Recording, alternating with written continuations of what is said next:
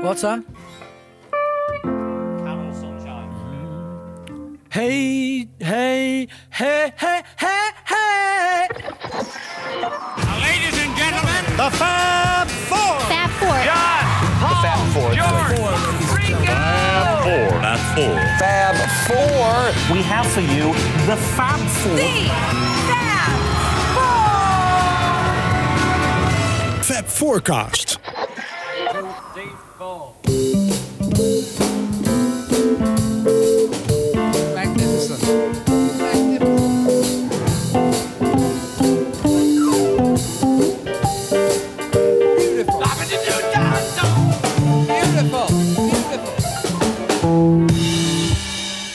Magnificent. A perfect rendition. Ladies and gentlemen, there you see the greatest tea room orchestra in the world. It's my pleasure to introduce now, in their first live appearance for goodness knows how long in front of an audience, the Beatles. It's now on.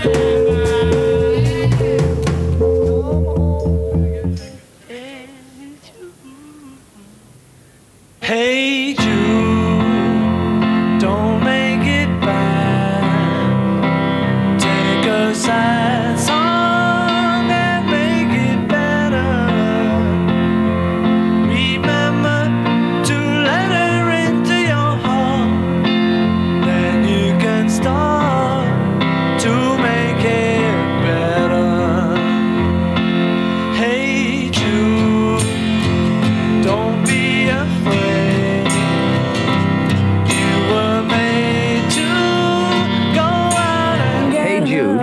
first release from the newly formed Apple Records. At seven minutes, it was more than double the length of most singles. Radio stations usually refused to play a record that lasted more than three. But once again, the Beatles were the exception to the rule. Hey Jude became their largest selling single of all. Don't carry the world upon your shoulders. Fab Forecast. Fab Forecasters, goedemorgen, goedemiddag, goedenavond. We zijn er weer met een nieuwe aflevering van Fab Forecast met Jan Kees. en Michiel. Yes, en we gaan het vandaag eh, over één nummer hebben. Namelijk over, ja, kunnen we het magnum opus van de Beatles noemen? Dat kan. Hey, ja, toch? Ja. Hey Jude. En eh, ja, wat je net in de opening hoorde was... eh, ja, ik krijg altijd een beetje, als ik Hey Jude hoor... die, die stem uit die documentaire uit 1982 eh, komt dan bij me naar boven. Van Complete Beatles. En die had ik er nu even ingemonteerd. Dat was de stem van eh, Malcolm McDowell. Eh, hoofdrolspeler uit Clockwork Orange trouwens. Dat wist ik niet, maar dat is Ja. een interessant weetje. Hij is Ja. dus die Engert, die creep. ja, die creep, dat is hij. Echt zo'n hele mooie stem, ja. Ik heb wel eens gehoord dat die, die Complete Beatles... dat dat eigenlijk een aanleiding was later voor de Anthology. Hè? Dat ze dachten, hey, dat scoort zo goed. Ja. eh, laten we er iets mee gaan was doen. ook een goede documentaire. Ja, was een goede documentaire, Ja, ja. Wel de, een beetje de enige die toen ook op videoband te krijgen was, volgens mij. Ja, VHS. VHS, ja, mooi man. Wat een tijden. Wat een tijden. Ehm, en ja, je hoorde daarvoor natuurlijk ehm, de opname van eh, Hey Jude in de David Frost Show in 1968 toen de single eh, verscheen. En eh, ja, dat geklooi van de Beatles aan de voorkant is natuurlijk dat ze de tune van de David Frost Show probeerden te spelen op een hele knullige manier. En daar wees Michiel mee op, heel leuk, dat die tune is geschreven door George Martin. De oorspronkelijke tune. hey, dat is een leuke week. Ja, dus we pakken hem er even bij.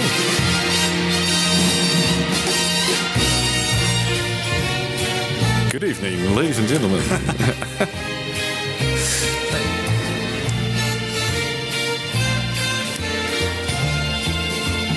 Geinig, hè? Ja.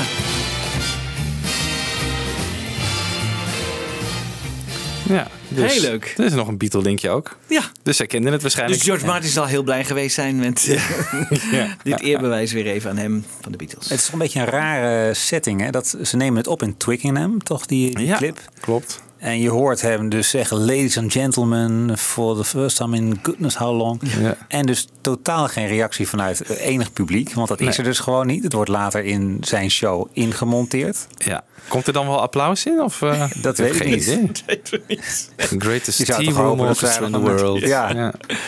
Ja. Ik vind ook zo, ja, de Beatles zijn zo heerlijk aan het dollen ook met hem. Hè? Ja. Ja, er zijn meerdere takes van ook. Ja, eh, er zijn meerdere takes Ja, dat is echt heel Ja. grappig. Ja. Ja. Maar goed, ja, eh, we zitten dus midden in de White Album. Eh, eind juli wordt het er ongeveer opgenomen. Maar eh, Michiel, vertel eens even de context rond De Hey context, Jude. waar zitten we, waar zitten we ja, in deze tijd? Ja, het is denk ik een tumultueuze tijd, kunnen we wel zeggen. Want nou, we hebben Obla die Oblada alle opnamesessies gehad. Nou, daar hebben we net van alle spanningen hebben we in een eerdere show gehoord.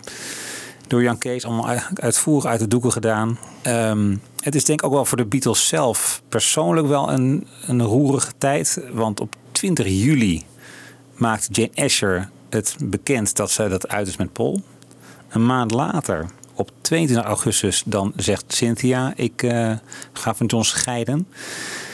Ja, het is eh, gewoon een hele heftige tijd, denk ik eigenlijk. Ik, ik, ik, ik krijg altijd een beetje indruk. Het is ook wel weer een vrolijke tijd af en toe. Want de Mad Day Out is een, is een paar dagen voor Hey Jude. En daarvan heb ik nou nooit een onvertogen woord gehoord. Dat dat, eh, dat het is één dag voor de allereerste opname Ja. van Hey Jude zelfs. Ja, precies. Ja. Ja. Dat is toch allemaal heel vrolijk. Maar de Hey Jude sessies waren het er ook niet met spanning of zo? Dat- Nou ja, Nou, met Daar George komen we nog natuurlijk wel op, ja. ja. Ja, daar komen ja, met George, ja, ja, ja, Ja. Sorry, ja, ja, ja. Maar niet tussen John en Paul, geloof ik niet. nee, nee, nee, Nee. nee, dat zeker niet. Maar dus het is wel een- ja, ik zou het niet als een vrolijke tijd willen kenschetsen. En dat is ook wel mooi als je Anthology hoort, als je George Ja, daarover maar hoort. weet je, er, is, er zijn zoveel verschillende... Ken Scott zegt bijvoorbeeld... Ja, nou, ik vond eigenlijk ook wel... eh, Dit waren hele leuke tijden ook. eh, hè?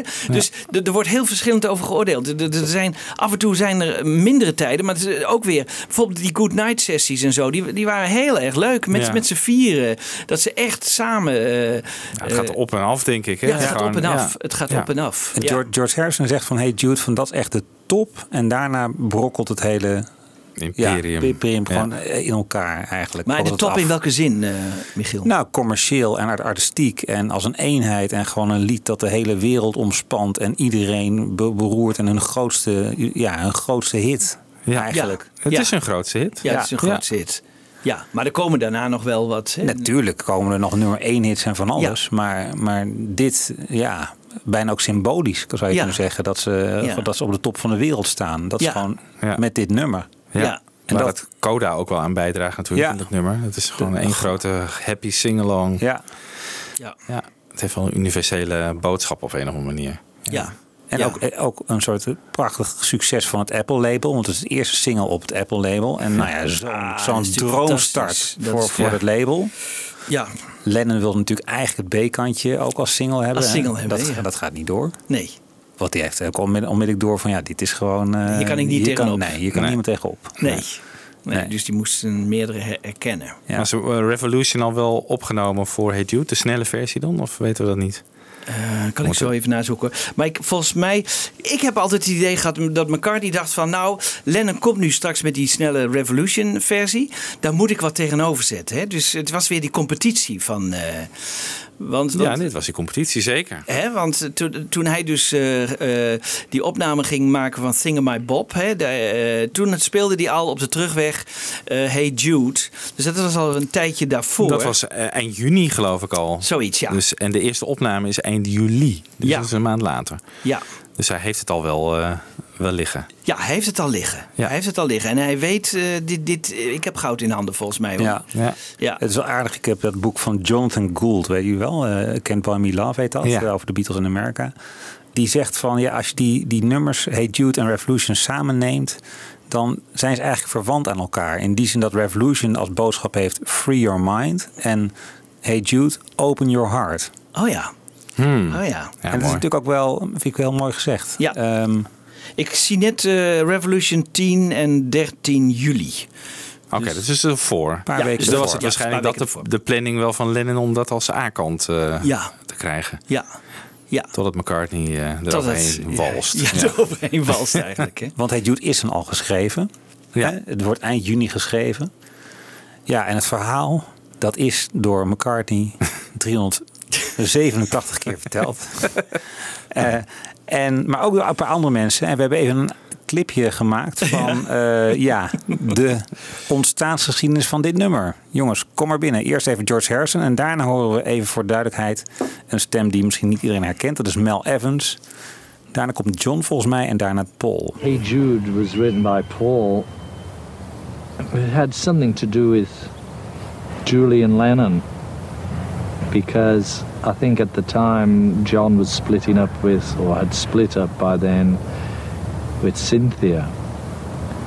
And Julian was just a little boy, probably five years old or something.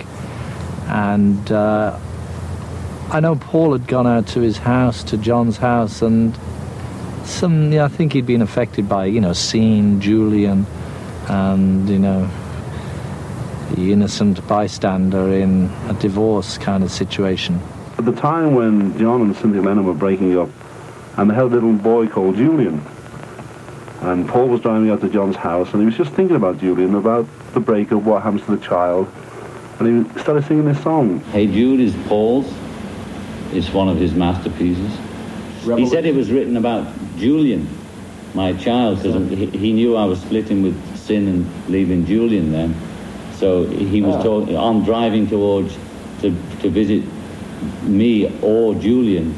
I think it was just to see Julian to, to sort of say hi to him because he'd been like an uncle.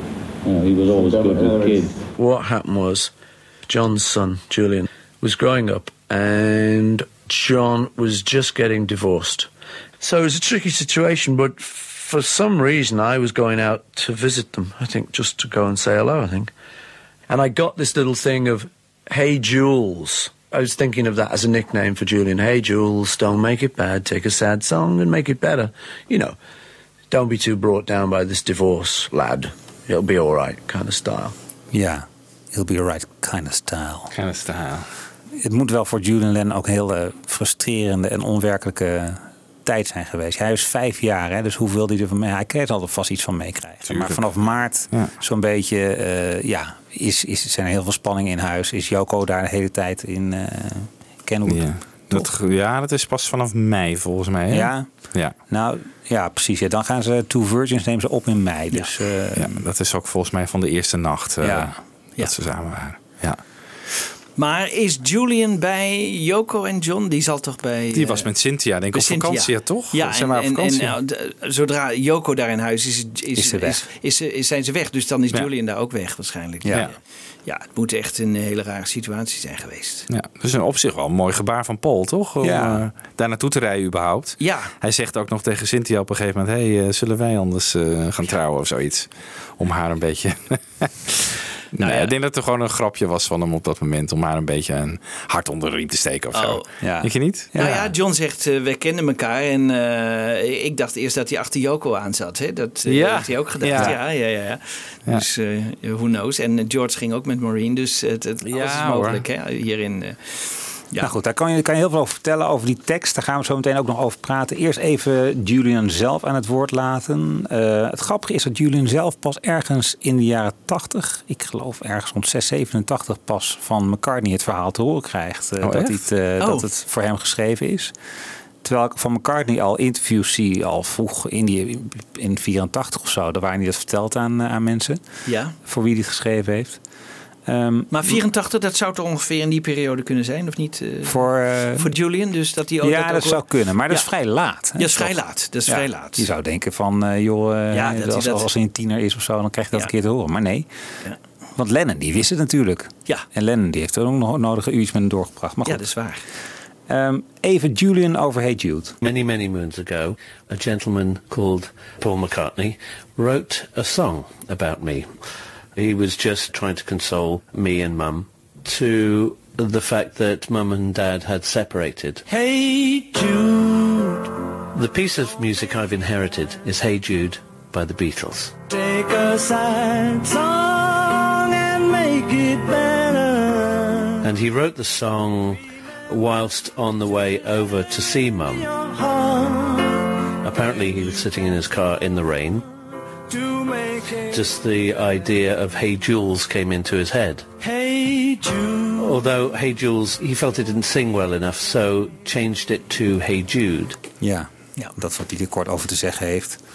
Hij zegt in de regen, hè? Ja, Ja. zo'n raar detail. Ja, toen gaan we tijd. Ja. Dan denk ik gewoon, bijna kunnen we bepalen welke datum het is Ja. geweest. eh. Ja, daar zat ik ook aan te denken. Ja. Ja, Ja. Maar hij zei ook nog, hij I inherited de, de lyrics waarschijnlijk. Hè? De geschreven tekst van Hey Ja. Jude, die heeft hij Die waarschijnlijk. heeft hij, ja, klopt. Ja, die heeft hij op een veiling gekocht. Heeft in, een veiling In gekocht? 96.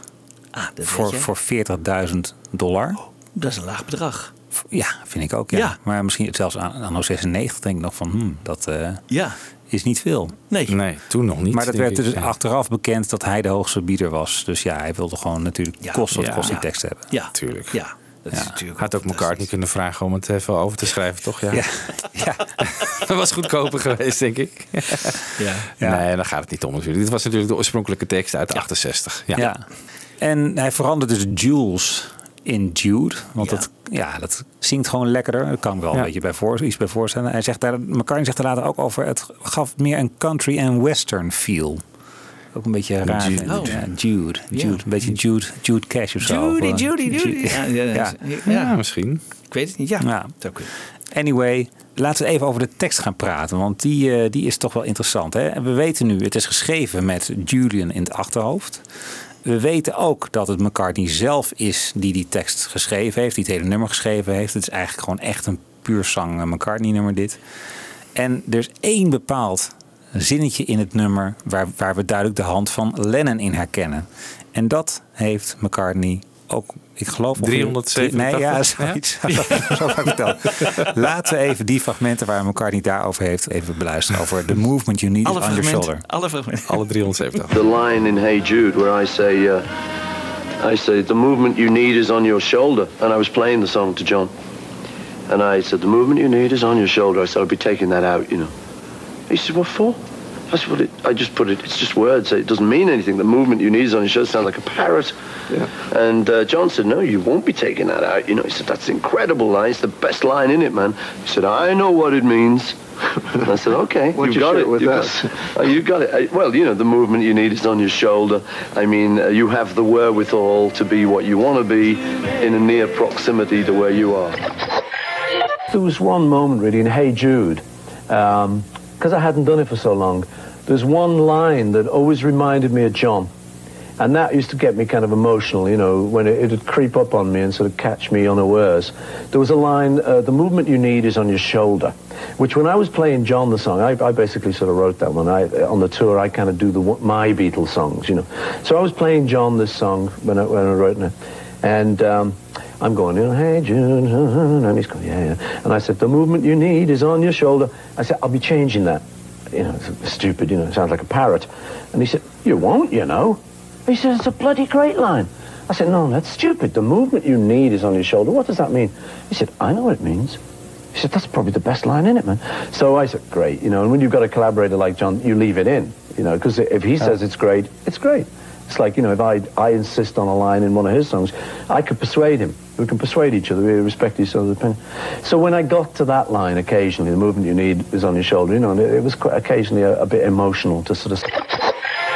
Just one bit of the words, which was the movement you need is on your shoulder. And I'm playing it, and I just looked at John and said, I'll fix that, I'll fix that. He said, what? I said, well, you know, the movement you need is on your shoulder. I, I, I've used the word shoulder once, and anyway, it's a stupid expression. It sounds like a parrot, you know. I'll, I'll change that. He said, you won't, you know.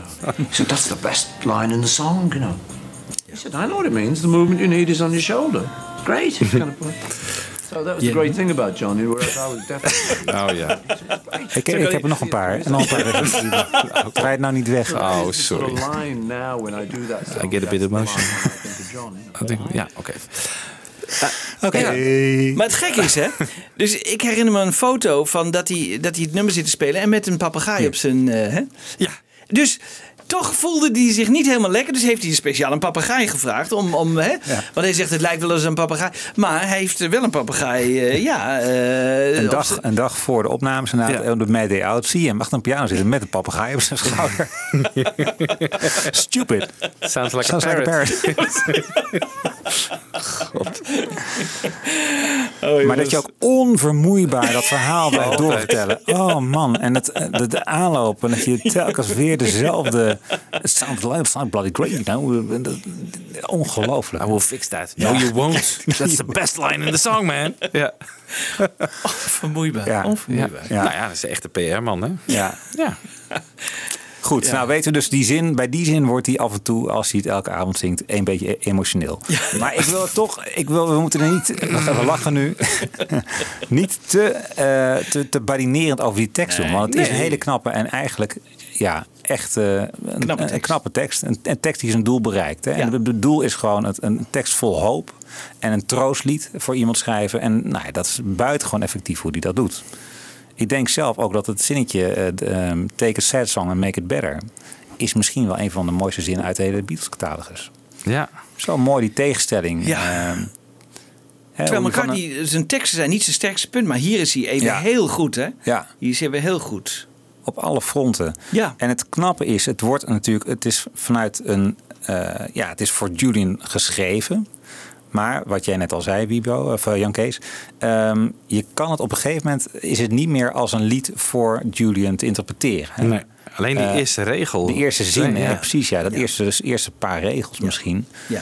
Maar daarna gaat het al snel naar You have found her, now go and get her. Ja. Ja, dat slaat nergens op Nee. als je dat... eh, Nee. eh, Nee. Ik denk alleen de eerste twee, dat Hey Jude, Don't Make It Bad, Take a Sad Song, Make It Better. Dat Ja. dat echt Ja. over Julian gaat. Ja. Dat, Ja. dat hij dat in de auto had verzonnen. En Ja. daarna is het gewoon los. John voelde dat de song over hem ging. I don't think I had anything to do with it. Ask him.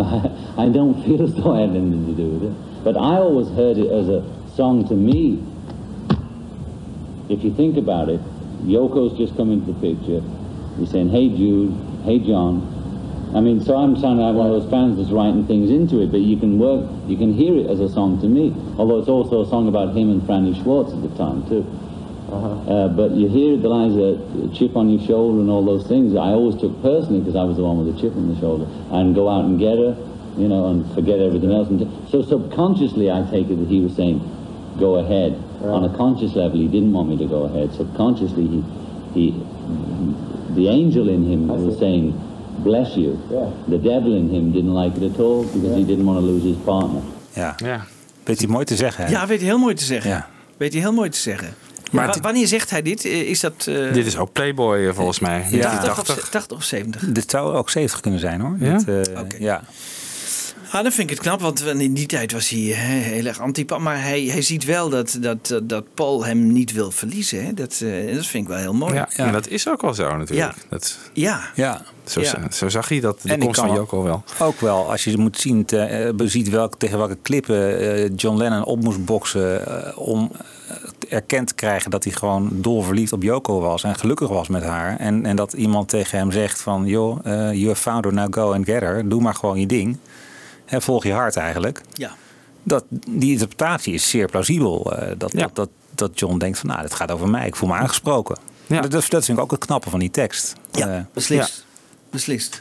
Hij heeft het even over Francie Swartz hè, Ja. daar in zijn quote. Ja. Dat is wel opvallend. Want wij hebben in ehm, nou, 2006, denk ik, eh, heb ik met eh, Hans Schiffers ooit een keer een eh, interview gehad met Francie Swartz. Ah, Via een Beatle forum ergens opgeduikeld en haar overtuigd op een gegeven moment. Nou, want He- Heather en Paul waren toen aan het scheiden. Dus Ja. toen dachten wij van, nou, daar maken wij een item van. Kijken of we een oude vlam van Paul aan de lijn kunnen Ja. krijgen. Want even voor duidelijkheid, als Jane aan de kant wordt gezet, nou daarvoor al hè. oh, daarvoor al. Ja, want hij, Maar- ja, hij had al wat met Ja. Francie volgens mij. Ja, want dan komt Jane op een gegeven moment toch thuis en dan ziet Maar dat is ze- niet Francie, geloof ik. Dat is een andere vrouw. Ja, Maar toch, Oh. ja, Paul is Ja. eh, redelijk aan het rond. Ja. eh, ja. En op de Mad. Day Out is Francie erbij voor, eh, voor Paul. ja. Ja. ja. En En zij... bij Blackbird ook, bij de Ja. Blackbird opname en zo. Het is in die film te zien. Ja. ja. Ja. Maar in dat interview, daar, daar vertelt ze dus wat over, eh, over Hey Jude. Want ze zegt eigenlijk, dat gaat over Paul en mij. So if you hear Hey Jude, then it's you in the background. Uh, yes, I'm I'm on Hey Jude, and that's funny you should mention that because it's sort of our song. It's kind of about our relationship. In what way? Well, he was he was very curious as to why he couldn't really make contact with another human being, and I kept saying to him, "You don't let anyone get under your skin." And the song evolved out of those conversations. Although he's you know, he's been interviewed maybe 10,000 times about the origins of the song, and he says it's about Julian or it's for Julian, but uh, there is a quote that John, uh, he was asked about all their songs, and when it came to Hey Jude, he said he thought it was about him and Yoko, but Paul told him it was about us. Hmm. But he doesn't, uh, he doesn't make that public. But you do.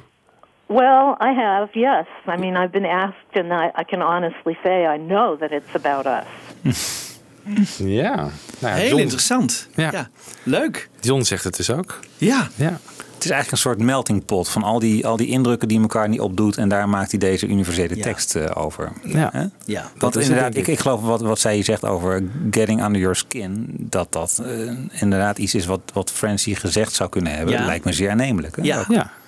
Maar zij zegt dus dat hij moeilijk contact kan krijgen. Met andere Ja. mensen, ja. Daar kan je heel, heel- goed iets bij voorstellen.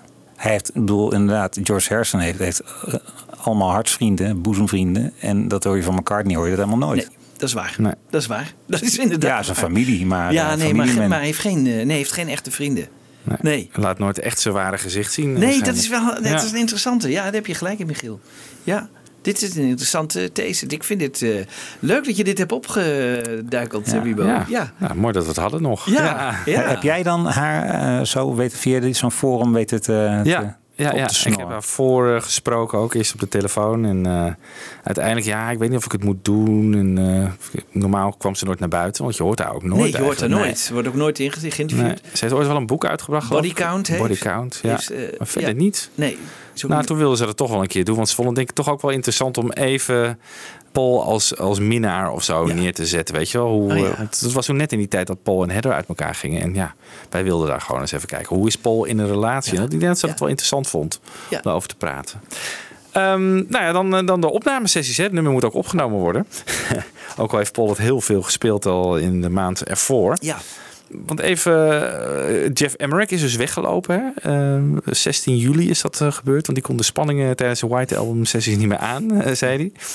En die wordt dan twee dagen later op 18 juli vervangen door Ken Scott. En ehm, die wordt dan dus de technicus. En de eerste opnamedag is dus die maandag, 29 juli. De dag na de Mad Day Out, waar al die beroemde foto's eh, van zijn.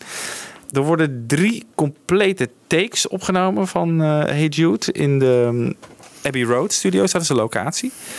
Eh, later gaan ze pas naar Trident, maar het begint dus in Abbey Road. Eh, George Martin was dus even een avondje vrij. Ken Scott zat gewoon... Ja, die mist dus eigenlijk het begin van raar, Hey hè? Jude. Volgens mij was hij een avondje uit. Gewoon, ja. Ja. leuk. Nou, in ieder geval, Ken Scott die vertelt even wat over dag 1. The first day was was the typical them learning the song, working out the arrangement, and uh, getting to that point where they were ready and comfortable to, to get the master. Ja, dus gewoon echt een beetje instuderen. Er worden wel zeker eh, serieuze pogingen ondernomen om het eh, nummer eh, op band te krijgen. Ehm, ja, ik zei al, take 1, 2 en 6 zijn compleet. En van take 1 en 2 hebben wij opnames. Dus ik wilde even een korte fragmentje van take 1 laten horen en daarna take 2. So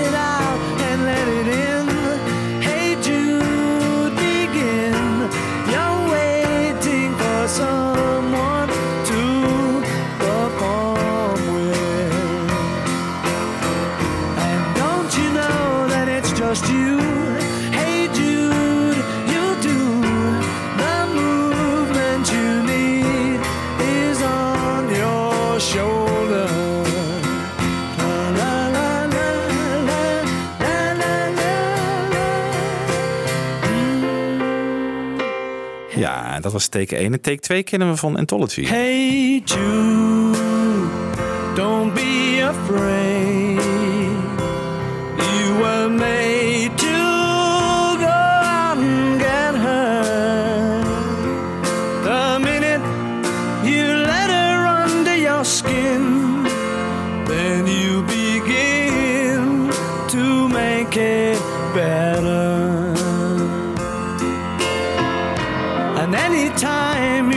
A pain, hey Jude, refrain. Don't carry the world upon your shoulders.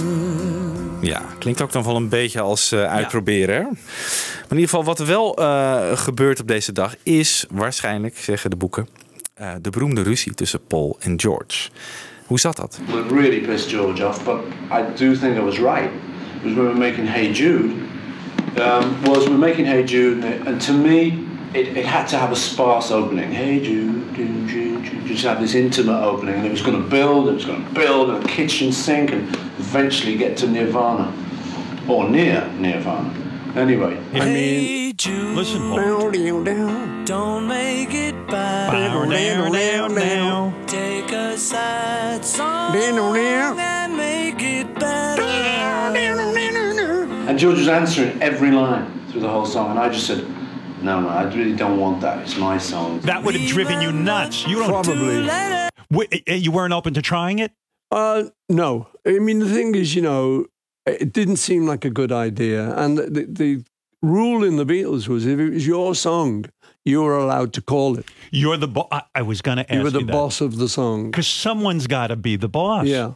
If it's all so, done by I mean, committee. I tried to be as nice as I know, George. I, I don't, I really don't hear. I don't think that's going to work.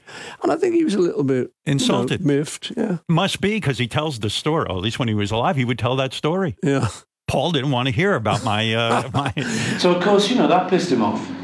an attitude came over of, um, you know, I don't know if I'm good or I'm bad. I can play this or I can't play anything. But now that you say it, and we know that song so well, you're right. It would have been too much. It didn't, didn't feel like the right thing to do, you know. I had no confidence in myself as a guitar player, having spent so many years with Paul McCartney, because he ruined me as a guitar player. Ja, dat Ja, dit vind ik schokkende woorden altijd. Echt totaal overdreven, ook wat mij betreft. Ja. Ja. ja, kom op zeg. Het was natuurlijk ook wel waar we het eh, over hadden in de vorige aflevering. George komt natuurlijk, zit nog steeds in die fase van die met Pepper begonnen is. En eh, tot aan nu eigenlijk. Nou, Ja, While My Guitar staat volgens mij wel Ja. op band eh, tegen deze tijd. Maar ja, die is nog steeds zoekende. Ja, precies. Zijn, zijn eigen zelfvertrouwen Ja. is gewoon Ja. niet op peil. Ja. Nee. En dan komt die McCartney erbij. En dat is gewoon een. Dit is net echt voor hem de druppel, denk Ja. ik. En Paul Ja. is makkelijk iemand om daarop af te reageren. Of te zeggen van, wat een lul is dat. Ja. Maar het is eigenlijk een beetje de andere kant van de medaille. Want eh, de, McCartney heeft altijd gezegd van we waren een democratie. Hè? Dus eh, als één van de vier maar zei van eh, nee, dit doen we niet, dit nummer. Of deze ver, ja, weet ik veel. een, Iets wat we uitproberen werkt niet. Dan was het altijd Ja. onmiddellijk, waren we het eens en dan gingen we de andere kant op. Eh, en dan kwamen we zo tot elkaar. Ja. En dit is de andere kant van het verhaal. Van ja, als, als je het net even verkeerd communiceert of je Ik hebt je dag niet. dat hij heel erg patroniserend doet Ja. naar George. Ja, George, ja, ik denk niet dat we dat moeten Ja. doen hoor. Ja. Dat is natuurlijk ook niet echt de toon die je moet aanslaan tegen George. Nee. Nee. Maar we moeten wel bedenken. Kijk, dus daarvoor, een paar dagen daarvoor hadden ze dus While My Guitar eh, opgenomen. Maar daar lukte het George niet om die gitaarsolo Nee. goed te krijgen. Hè? Nee. Dus die moest Clapton inhuren. Dus daar ging het ook eigenlijk al niet goed. Hè? Dus, dus hij, zijn zelfvertrouwen nam Is- natuurlijk Ja. enorm af. Toen McCartney ook nog een keer zegt, zei van... eh, Ja. ja, eh, nee George, dat wil ik niet. Want het is Ja. niet goed. En eh, ja, het was voor George waren het moeilijke tijden. Zeker. En het etterde ook nog gewoon echt wel door. Hè? Gewoon, eh, eh, dat was het interview met Howard Stern bijvoorbeeld, waar McCartney eh, Ja. dit jaar bij was. Ehm, Even nog voor duidelijkheid, hè? Die, die- dat nabootsen van die gitaar, dat doet Howard Stern. Hè? Nee, dat doet McCartney. Zo, jeetje zeg. Wat? Nou, dat, dat eh, vind ik Oh, ik dacht ook even dat Howard Stern... Nee, ja, dat. Was, eh, dat was Paul. Ja, hè? Dat, ja. Ja, dus hij doet het nog Hij flink doet het- overdreven. Want in vorige interviews deed hij dat een stuk minder, hè? Ja. Ja. maar hier Ja, doet hij bij Howard over- Stern zit je natuurlijk al in een bepaald soort opgefoktheid, denk ik. Ja, ja, ja. Ja, ja, ja, ja. Maar ja, het etterde, hij, die zei al van ja, het, eh, jaren daarna gaat George het er nog altijd over. Weet je, Paul, die didn't like my solo. Ja. En maar ehm, in de Let It Be sessies is dat natuurlijk ook aanleiding voor die beroemde quote van George. We can get it simpler and then complicate mm-hmm. it where it needs complications. But it's complicated in the bit. But even no, didn't- I mean, you know. I mean, I'll play with the chord. I'm I'm trying to help you, but I always hear myself annoying you. Shall we try it like this? It's funny that I don't because when we I know it's if this one is like should we play guitar all through Hey Jude? Well, I don't think we should. Okay, well I don't mind. I'll, I'll play you know whatever you want me to play, or I won't play at all if you don't want me to play. No, whatever it is that will please you, I'll do it. En, en een dag later, hè, dan eh, wordt die filmopname gemaakt. Maar dan zie je George ook in de controlekamer zitten. Hè? Dus- Exact. Dus, dus hij is eigenlijk dan echt op een zijspoor geschoven, toch? Ja, Moeten we zeker. Dat, hè? maar dat komt ook in de, ik snap die ruzie wel eh, in, die Let It Be tijd. Ja, McCartney probeert het eerst in het begin aardig aan te pakken. Van eh, ja, ik probeer alleen maar het beste voor het, voor het grotere geheel, voor ons allemaal het allerbeste te bereiken. En dan om ze gelijk te bewijzen, haalt hij dan die, dat incident rond Hey Jude aan. Wat natuurlijk heel lullig is voor Ja, George. hij Wat zegt, was- ja, als het gaat om eh, geen gitaar spelen in Hey Jude, dat, dat, ja, Ja. dat haalt hij aan. Dat, dat is Ja, dat- George. Eigenlijk was het een afgang voor George, Hey Ja. Jude.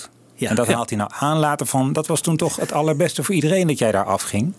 Ja, en logisch dat hij enorm pist wordt. Ja, dat is waar. Ja, dat is waar. rotopmerking. Ja, Ja, het is- zeker. ja, ja. Maar ja, hoe zou dat eh, geklonken hebben? Eh, Paul die deed het net al even met zijn mond eh, na. Beetje overdreven. Maar eh, Jan Kees, jij hebt eh Ja, dan moeten we even Bertolf. zeggen. Anne, nee, Anne... Anne Hurenkamp. Anne Hurenkamp. Yes. Die heeft Bertolf gevraagd. Bertolf, wil jij eh, dat eens spelen voor ons? Hoe dat dan zou geklonken hebben. En Bertolf heeft toch zo'n gitaar, exacte gitaar als, als, als George Harrison eh, in, in die tijd. En die, eh, die zei, ik vind het leuk om te doen. En we hebben hem dat interview gegeven. Niet de, deze van Howard Stern, maar een eerder interview... waarin McCartney ongeveer aangeeft wat, wat George dan speelde. En hij wilde dat we spelen, zodat wij dat gewoon op die avonden konden laten horen. Ja. En eh, ik vind het wel overtuigend klinken eigenlijk. En, en interessant, omdat we het niet op tape hebben. En op deze manier kunnen we het toch een beetje reconstrueren eigenlijk. Ja, even een fragmentje luisteren. Hey Jude, don't be afraid.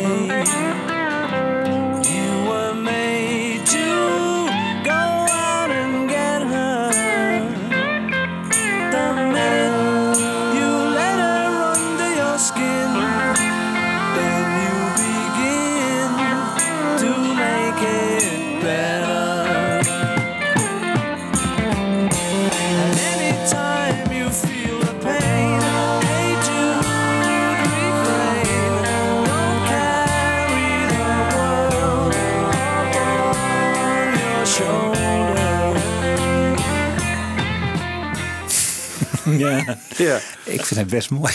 ik vind het best Ik vind Bertolf heeft het heel mooi gedaan. En ik kan me ook voorstellen dat George het ook niet slecht zou hebben gedaan. Hoor. Maar ik kan me ook voorstellen dat McCartney dacht van... ik wil dat langzaam opbouwen Ja. en niet gelijk al die gitaar. Dit was vanaf het tweede couplet, Ja, hè? dit was van, ja, dat moeten we wel even erbij zeggen. Dit Ja. was vanaf het Maar tweede dan nog, couplet. hè? Maar dan nog. Dan nog. McCartney heeft een opbouw van we gaan rustig opbouwen. Ja. Ja. En dat, Ja. dat is natuurlijk heel, heel klassiek. En daar gaan we het aan het eind van dit, deze show nog over hebben.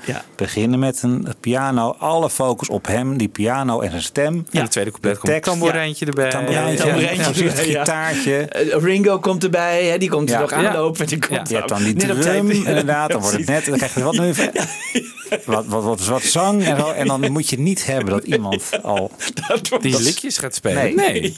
Hoe, hoe mooi je ook Hoe mooi het ook is, want ik, ik, ik denk echt, Bertolf heeft hier op zijn best gedaan, maar dat zal George ook hebben gedaan en dat zal best, ik bedoel, het zal niet heel lelijk geklonken hebben. Maar nee, dat niet. Maar het is was- het niet een beetje druk?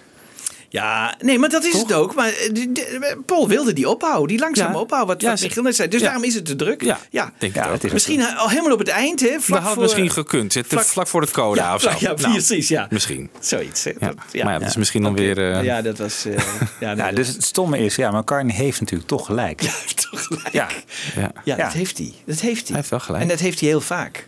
Ja, maar het is de manier waarop hij zich gelijk communiceert. Dat, Dat echt, is, ja. dat gaat totaal het verkeerde keelgat in. Ja. Ja. Ja.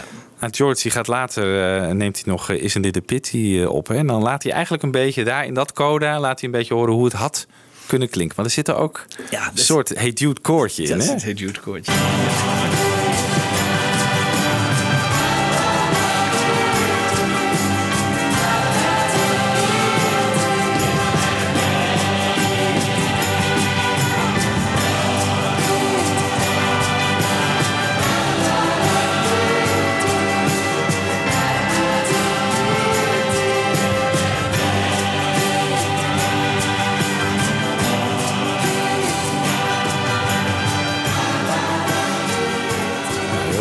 Niet zo heel duidelijk. Nee, maar, het is wel... Het had hier in het coda misschien nog wel gekund. Weet je? Een beetje van die wat solerende Ja, dingen. dat was ja. de ultieme wraak eigenlijk geweest. eh. Ja. Ja, maar dat had in Hey Jude misschien ook nog wel gepast. Had in Hey Jude ook wel gepast, ja. zeker in dat, in dat orgasme van het or- orkest erbij. Ja, had heel goed gekund. Ja. Maar toen was het al te laat. Maar dit is inderdaad, we, hebben, hebben- we weten eigenlijk niet of hij is in dit PD echt als een soort ehm, ja, maar het lijkt, verwijzing het is wel- naar Hey Jude Nou, heeft het is- bedoeld. Hè? Het is wel Nee, maar la la la. Het zit hier gewoon in, hè? Het zit er gewoon dat in. koortje hoor je erin. Ja, Ja, ja, zeker. ja. Op die take 2 trouwens, die we net eh, een fragmentje van draaiden, daar zit trouwens wel een heel klein stukje elektrische gitaar. Dus daar is George wel degelijk op te horen. Na,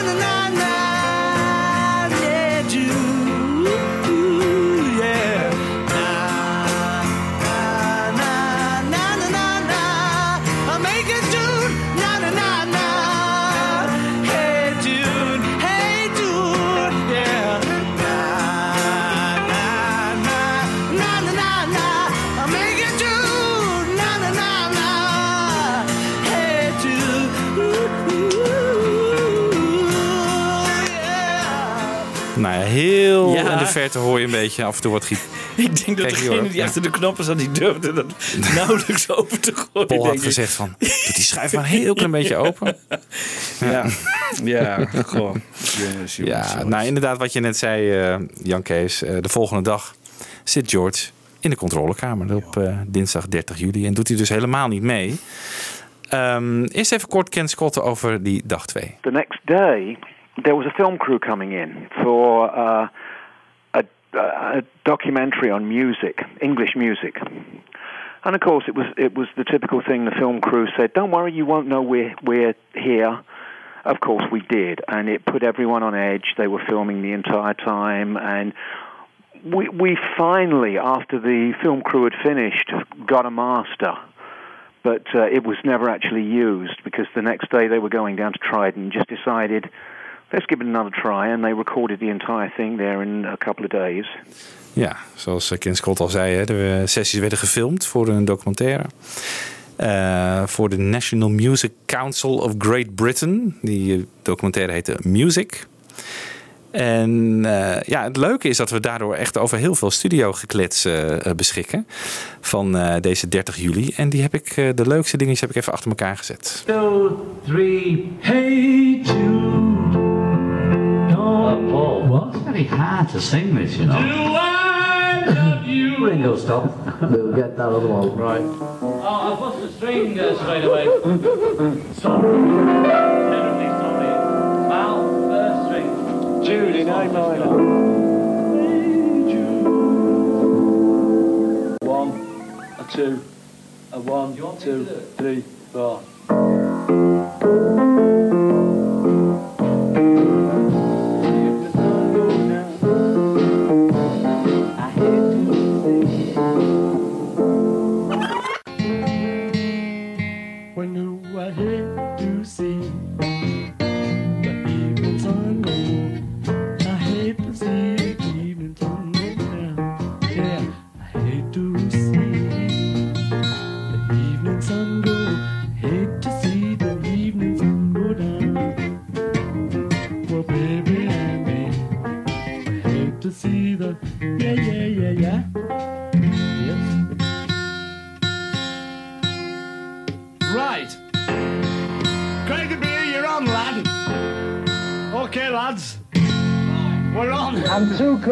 You do uh, twist and shout. Okay. Hey, hey, hey, hey, hey, hey. How are we doing, Hal? There's some great moments singing that, Paul, but it wasn't the one. To make it better. It's, just, it's the second one out of every three. It is the one. Do you want to, do you want to hear any of it before you do any more, or do you want to go straight for another?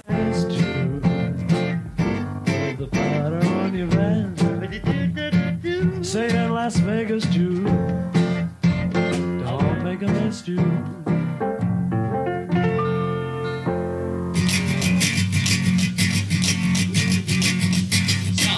Stop, dat was hem. Leuk. Ja, leuk hè? Ja, leuk dat we dat hebben. Ja, dat eh, wat Paul zong, dat was ik net even opgezocht. St. Louis Blues. Ja. The Ja, zo to see that evening sun go down. En je Dat- hebt er ook Las Vegas Tune. Ja. Ja, wat Dat was het laatste wat hij, eh, wat hij deed. Ik voel me ook altijd af van wat... En from the heart... Of the Black Country. Ja.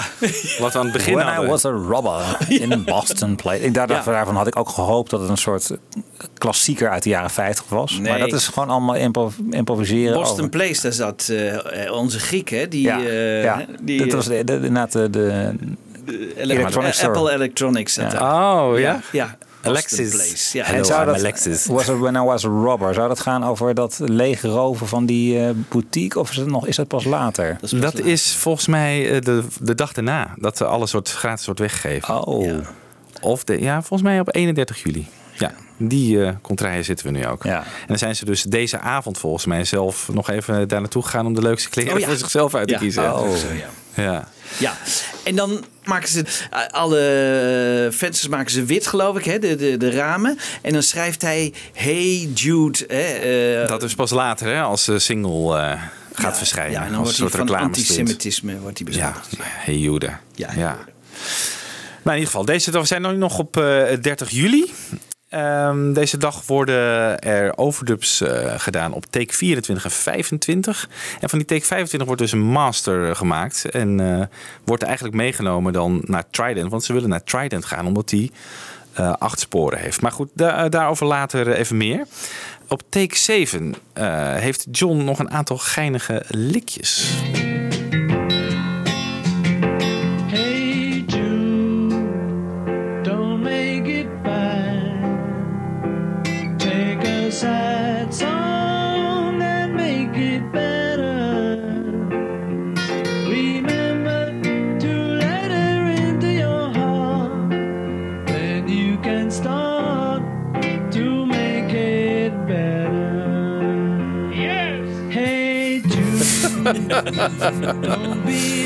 Eigenlijk is hij een beetje aan het pesten, toch? Want hij doet nu wat George. eh, Precies, dat, dat dacht ik ook. Dat dacht ik ook. Ja. Ja, hij zit een beetje aan het pesten volgens mij, hè? Ja. Ja. Grappig.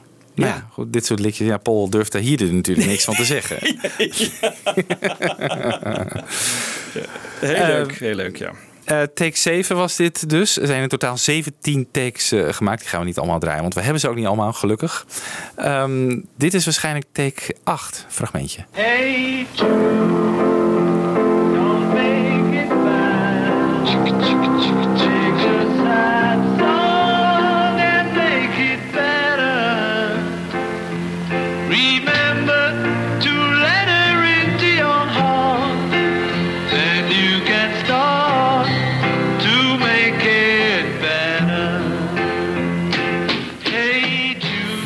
Drums die ploffen er nog een beetje in, maar eh, het begint al iets meer vorm te krijgen, heb ik Ja. het idee. Ja.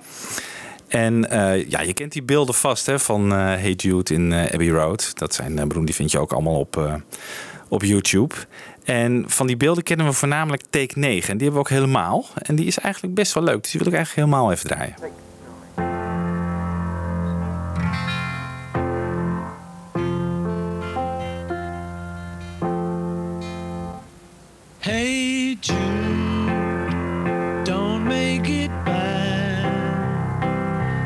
A sad song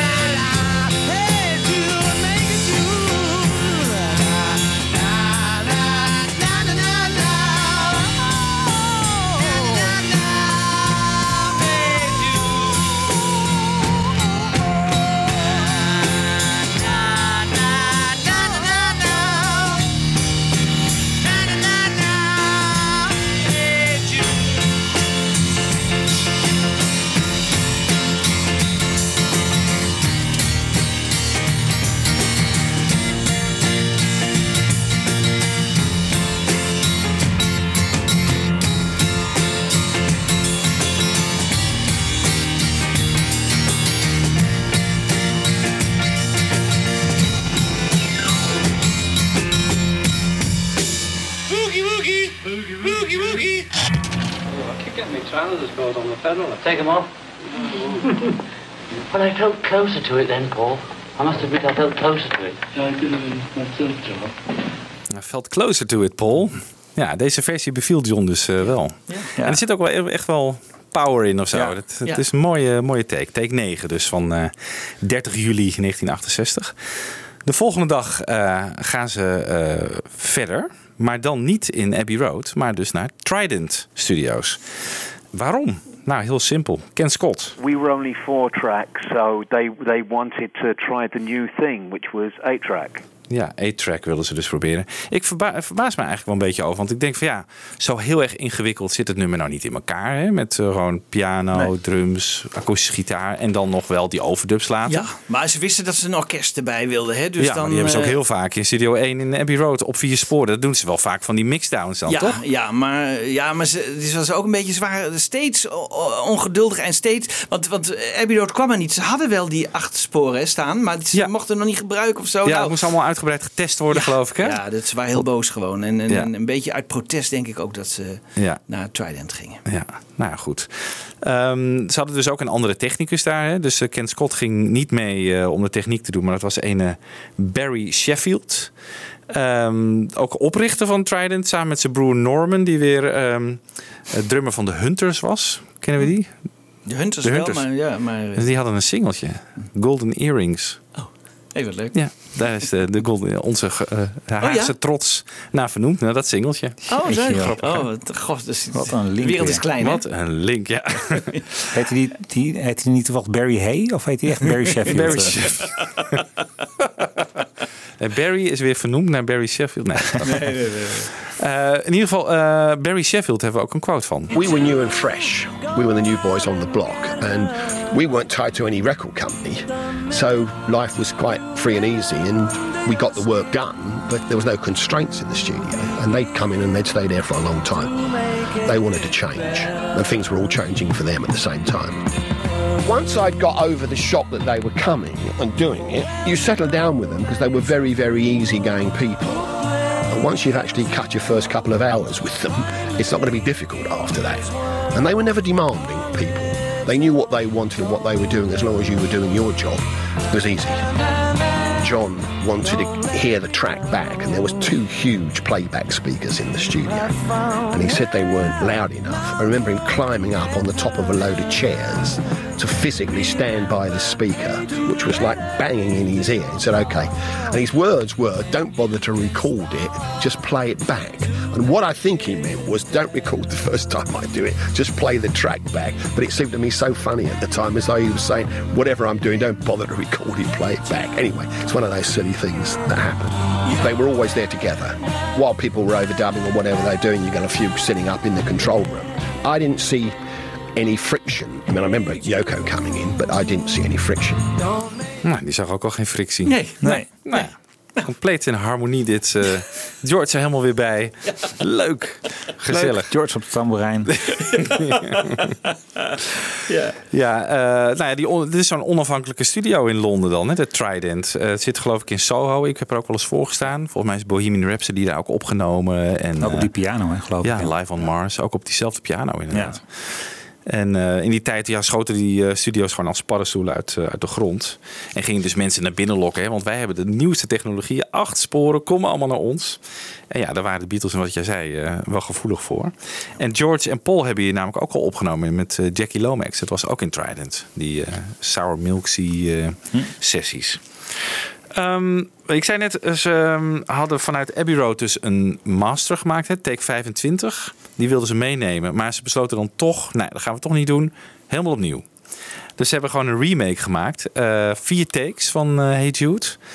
En Mark Lewison zegt dat George Harrison hier elektrische gitaar op speelt op die takes. Maar ja, ik, ik hoor het eigenlijk niet in, het, eh, definitieve, in de definitieve versie. Uiteindelijk werd take 1, ook al hadden ze vier takes gemaakt, gingen ze toch terug naar take 1 van deze dag om als basis te dienen. En daar kwamen dus overdubs op. Van heel veel liedjes van de Beatles hebben wij dus losse sporen. Van Hey Jude helaas niet. Het is dus niet in rockband eh, gekomen. In tegenstelling tot heel veel andere nummers. Het trackschema van, eh, of het sporenschema hebben we wel. Op spoor 1 ja, hebben we gewoon de piano. Ehm, de stem is daarbij niet opgenomen. Die heeft Paul later overgedubt. Dus je hoort hier de piano in het verte wel de stem. Het zou kunnen dat dat beetje, want Paul zong namelijk wel mee, maar die stem werd niet opgenomen. Het zou kunnen zijn dat dit de, de doorlek van de, st- de stem De guide is. vocal. De guide vocal, inderdaad.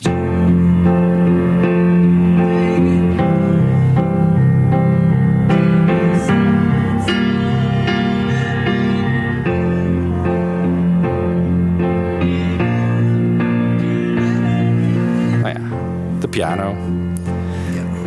En dan op spoor 3, ik sla twee eventjes over, zit de akoestische gitaar.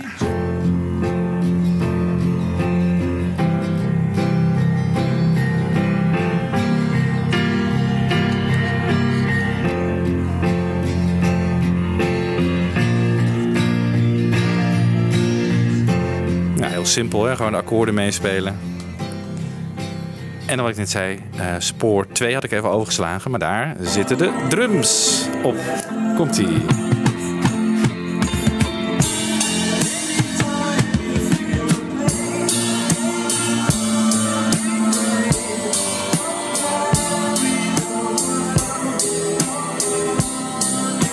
Nou zo nemen ze dat nummer dus op als basistrek. Hè? Gewoon piano, guide vocal, drums en akoestische gitaar. En eh dat is wel een leuk verhaal over, eh, over Ringo. Ja, dat moet er toch. Dat heeft Paul ook heel vaak verteld volgens mij. Moeten we hier ook even in... Maar hij heeft, hij heeft hij maar 200 keer verteld. Hoor. 200, oh, wel Ja. minder. Ja, wel minder. Ah, oké. Nou, dan eh, komt hier dan eh, een van die 200. We re- recorded it in uh, Trident Studios in Soho, London. And Ringo had just gone to the toilet, which was kind of just through the studio. And I did, I didn't know. I hadn't seen him just go out. He just ducked out. I thought he was back in his drum booth, which was like hidden from us uh, over the back. So I started, hey Jude, ding, ding, ding, don't make it, man. And I'm, I'm working through this. A long intro without the drums. As I'm halfway through, I suddenly see this figure creeping along behind me. It's Ringo.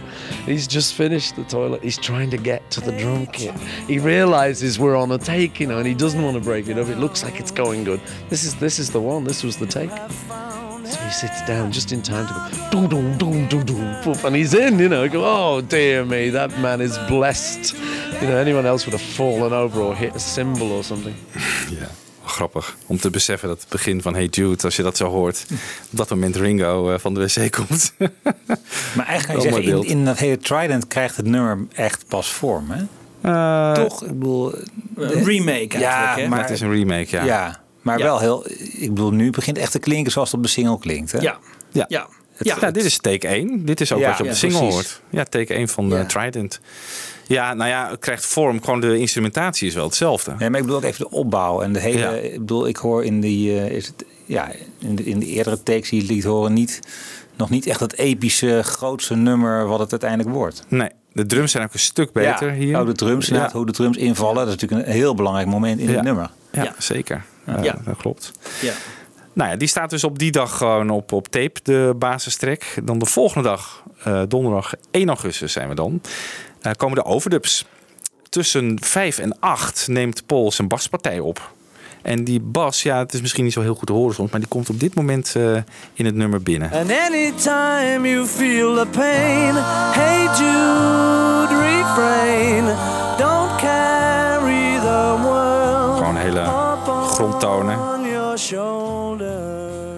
En van dit spoor, ik snap niet hoe dat kan, maar hebben we de bas wel los.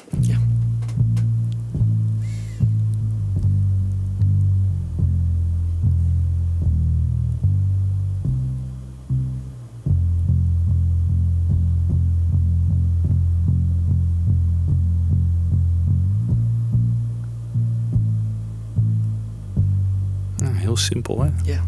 Ja. Het wordt ietsje gecompliceerder in eh, het coda. Er komen echt wel leuke loopjes. Jude, hey Jude.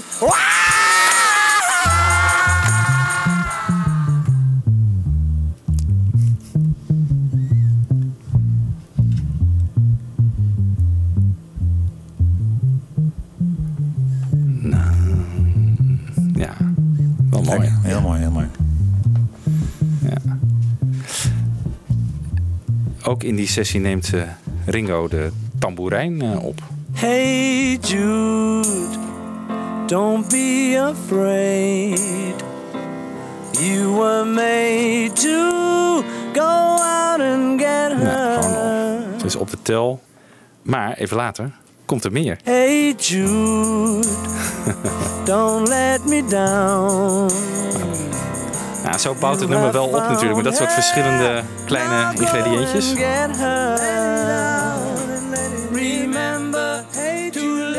Ja, de bas en de tamboerijn en een elektrische gitaar. Dus zegt Mark Lewis. En die zitten allemaal op spoor 7. Dan hebben we eh, daarna nog over... Ik moet even kijken. Spoor 6. Daar zit de lead vocal van Paul. Hey don't make it bad. Take a sad song and make it better. Remember to let her into your heart. Then you can start to make it better. Ja, dus echt geoverdubt. Hè? Dit is gewoon eh, apart eh, ingezongen. Maar echt ja, prachtige loopzuiver man. Ja. Echt super mooi. Ja. Op datzelfde spoor zitten ook eh, op spoor 6 de backing vocals. The minute you let her under your skin, then you begin to make it better. Je hoort toch George en John? Ja, George, John en Paul die zingen hier eh, de backing vocals, klopt. En ook in die backing vocals zit dus dat beroemde war en fucking hell van John. Remember to let her under your skin, then you begin to make it. Hoor je hem? Fucking hell. Ja. Ja. Wat daar eh, volgens de technicus eh, gebeurd is, is dat, eh, dat kwam omdat ze dus de, de, de backing op de koptelefoon hadden. Hè? Dus niet via een White Elephant in Abbey Road, maar dit Trident was natuurlijk. Ja, daar had je koptelefoons. Toch? En het eh, geluid kwam gewoon te hard binnen bij John op de koptelefoon. En die gooide dat ding, wow, bam, op de grond. Fucking hell, zei hij. Omdat het zo hard op zijn oren knalde. En het werd eh, dus samen met die lead vocals en de backing vocals werden samen gebounced op één spoor. Dus dat zat op dat spoor. Dus je kon dat niet meer daaruit krijgen. Dus daarom hebben de techni- technicus heeft nog wel geprobeerd om even heel een fractie de, de, schuif naar beneden te halen bij het mixen. Maar het was er bijna niet uit te halen. Dus het stond waarschijnlijk nog veel harder eh, in het origineel. Nou, diezelfde dag, die 1 augustus donderdag, is het dan 8 uur. En dan komt het orkest. Die nemen tussen 8 en 11 hun, eh, hun bijdragers op. Ehm, eerst even George Martin en Ringo Starr over het orkest. We overdubbed uh, this fairly large orchestra, and we got about 40 musicians in the studio playing their instruments. And somewhat reluctantly, we also got them singing on the end, um, because we wanted a kind of general, general big noise. And uh, I didn't, I didn't think I liked doing it very much. I, in fact, one of them asked me for a special fee afterwards, which I think he got. Hey Jude was recorded with a studio full of string players, mainly from the London Symphony Orchestra. Paul wanted a hundred players, but George Martin told him it was impossible to book so many at such short notice, so we ended up using only 42 players. I booked an orchestra to overdub in the evening. You go. And quite a few of them walked out. I'd never had that one before. But I suppose I was asking too much of these vaunted musicians who've been sitting there for quite a long time doing the same notes over and over again. It's been very boring, really, particularly when they're sort of semi breves and, you know, long held notes and so on. But it was a great record. Orkest dus uit eh, 36 eh, instrumenten. Ringo heeft het over eh, 42 geloof ik. Maar eh, nou, dat klopt niet. Er waren het er 36. En het grappige is dat Trident, dat was geloof ik een hele smalle eh, studio. In plaats van eh, eh, Abbey Road, dat is heel breed. Hè? Dus al die, eh, die muzikanten moesten achter elkaar in die hal dan zitten. En de trombones dan vooraan geloof ik. Omdat ze dan niet iemand met hun eh, schuif dan in de nek zouden duwen. Dus die Ah, ja. trombones die moesten vooraan. Mooi. Mooi beeld, ja. Ehm, nou, ze hadden twee sporen nog over. Spoor 4 en spoor 5. Dat was eh, gereserveerd voor het orkest. De violen stonden op eh, spoor 4.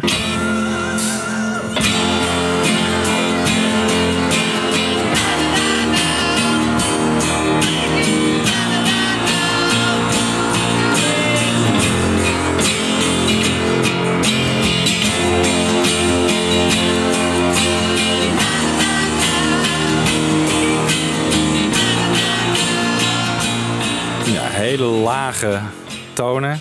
En dan komen op een gegeven moment eh, op eh, spoor 5 de blazers erbij.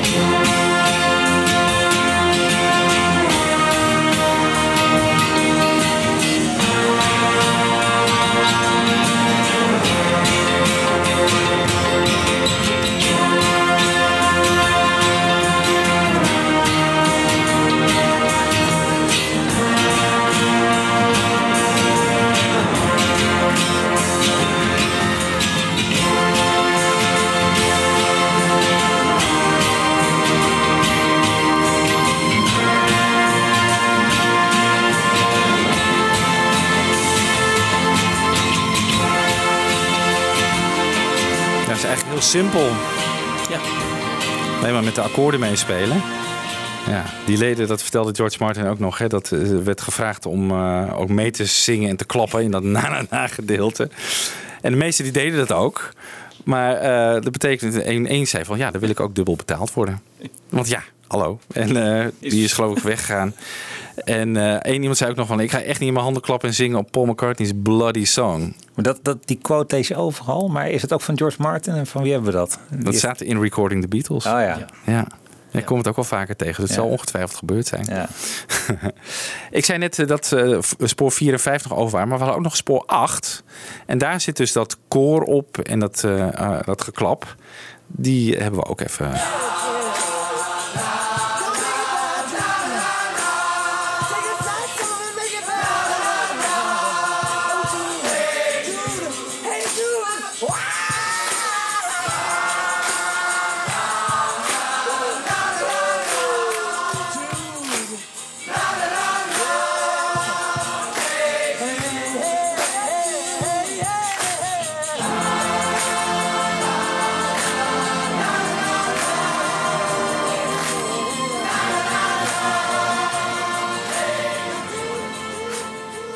Nou, dan waren alle spoortjes vol.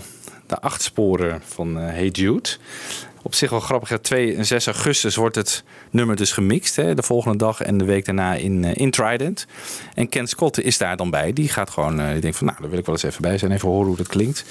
En die vertelt er het volgende over. I went down the third day, which was the day that they'd mixed, if I remember correctly, and heard it, and it sounded absolutely phenomenal. It was the loudest, the clearest sound. It, I was absolutely blown away sitting there and just listening to it. Next day, back at Abbey Road, they're cutting playback acetates upstairs. So, okay, I'll go up and take a listen. And it sounded terrible. It was as if there was a mattress in front of the uh, the speaker. There was absolutely no high end on it whatsoever. It was all muddy. Couldn't hear any clarity. Uh oh, problem. So I went downstairs and I'm sitting behind the board, and George Martin comes in. And he said, "So what do you think?" I said, "Well, I, when I heard it yesterday, I was absolutely blown away. I thought it was amazing." He said, "Yeah, it's good, isn't it?" I said, "Yeah, except I just heard it upstairs. They're cutting acetates." He said, "Yeah," and I said, "It it doesn't sound very good." He said, "What do you mean?" And I started to try and tell him, and uh, in the midst of that, John walked in, and George immediately turned to uh, John and said, "Ken thinks it sounds like shit." Oh God, here we go. So then someone else arrived and the same kind of thing, and finally they all went downstairs and they were talking, and every now and again you'd see them all sort of look up at the control room, control room, and I knew they were saying, "Okay, that's it. We've got to get rid of him. Enough. He's out. How could it be terrible?" And I just wanted to crawl under a, a rock and die. Uh, but finally, they all come stumping up the stairs of number two, come into the control room, and it's okay. Let's hear it. So I sent the second engineer up. He got the tape, brought it down, put it on, and they all agreed. And we spent virtually the rest of that day trying to fix it. Ja, mooi verhaal is dat. Ja. Ja, Ja. Ken- Scott vindt het dus eigenlijk in Trident eh, geweldig klinken, hè, zei hij. En eh, dan in Abbey Road, ja, dat klinkt vreselijk. Want er zit totaal geen hoog in. En eh, nou, hij wordt dus helemaal bang, denk dat hij ontslagen gaat worden, omdat hij het een shit mix vindt eigenlijk. Maar ja, hij, hij krijgt dus gelijk. Klinkt heel dof. Ze gaan het aan de rest van de dag proberen ze dat te EQ'en, hè, door er echt veel meer hoog in te krijgen. En dat lukt dus gelukkig. Maar dat is toch gek? Als iets geen hoge toon heeft, dan krijg je er nooit meer in. Ja, het, het Zou dus... niet meer met, die, eh, met, met, de- met de tape, met de kop of zo te maken hebben gehad? Nou, het schijnt dus dat die, eh, die speakers waar ze dus op mixten in, eh, in Trident, Ja? dat die eh, te helder waren afgesteld. Oh. En veel luider dan in Abbey Road. Ja, dan klinkt het gewoon anders bij Ja. het mixen. Ja. En in Abbey Road kwamen ze dus achter van ja, het is, klinkt echt veel te dof. Ja. En dan denk je van ja, dan pak je toch die multitracks of zo en dan ga je het even opnieuw mixen. Ja, precies. Maar dat kon dan weer niet, heb ik gelezen. Want ehm, dat had, die, die banden hadden in Abbey Road te snel geklonken. Omdat de machines in Trident Amerikaans waren en te langzaam afspeelden. Oh. Dus ze, konden het niet, ze moesten het dus wel met de mix doen die in Trident was gemaakt. Ah ja. Dus ja. Ja. Dus dan moet Ja, je ja. het. eh, Ja, ik weet niet hoeveel Dus ja- Trident daarvoor al had eh, afgeleverd in de, aan de platenindustrie. Maar dat is, is dan misschien allemaal te dof eh, geklonken. nou ja, goed. Dat is op zich wel. Het is uiteindelijk goed gekomen. Ze hebben het dus met EQ hebben ze het goed kunnen krijgen. Ja. We hadden het al even over dat, dat coda. hè. Ja, even speciale aandacht ervoor. Want dat is echt zo, zo mooi hoe McCartney daar, eh, daar losgaat. En dat orkest erbij komt. Eén groot orgasme, noem ik het dan maar even. Ehm eerst even wat eerdere eh, pogingen van McCartney om dat coda voor elkaar te krijgen. Uit de eerdere takes van Hey Jude. Better!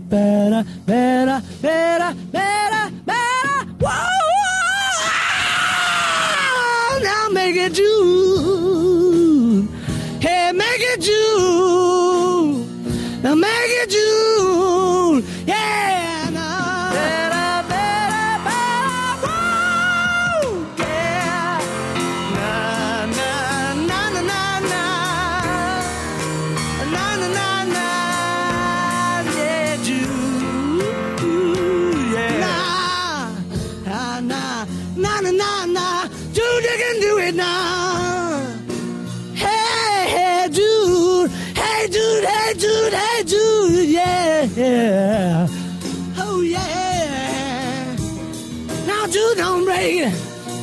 Jude, you gotta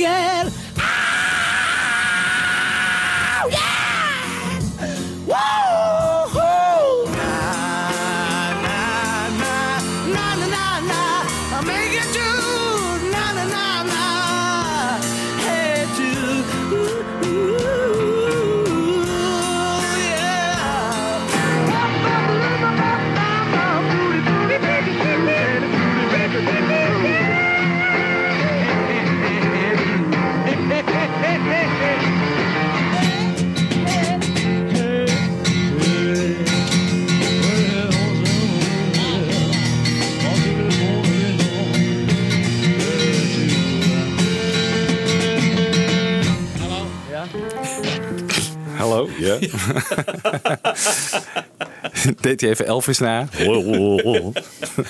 Ja, leuk. Leuk deze Ja. compilatie van eh McCartney die al uit zijn dak gaat. Wel die geweldig. eerste, die is geweldig. Die is fantastisch. Dat hij echt, ja, hij haalt het niet, hè? Die... Ja, geweldig. Maar ja, dat coda uit het uiteindelijke versie is natuurlijk fantastisch, hè? Hoe hij dat eh, het doet. is gewoon een ultiem kippenvelmoment. Ja. Dat, Ja. dat die, die, die, die schreeuw en dan dat, die, dat orkest erin en dan dat la la la erbovenop. Nou, daar komen een paar dingen samen en het klopt helemaal. Ja. Zo Geweldig. knap. Maar echt elke kreet van McCartney in dat coda Ja. is gewoon raak, hè? Ja. En ook Ja. anders. Ja, Steeds hè? anders. Ja, ja. Ja. Dus ja, nou even speciale aandacht voor de uiteindelijke versie. Better, better, better,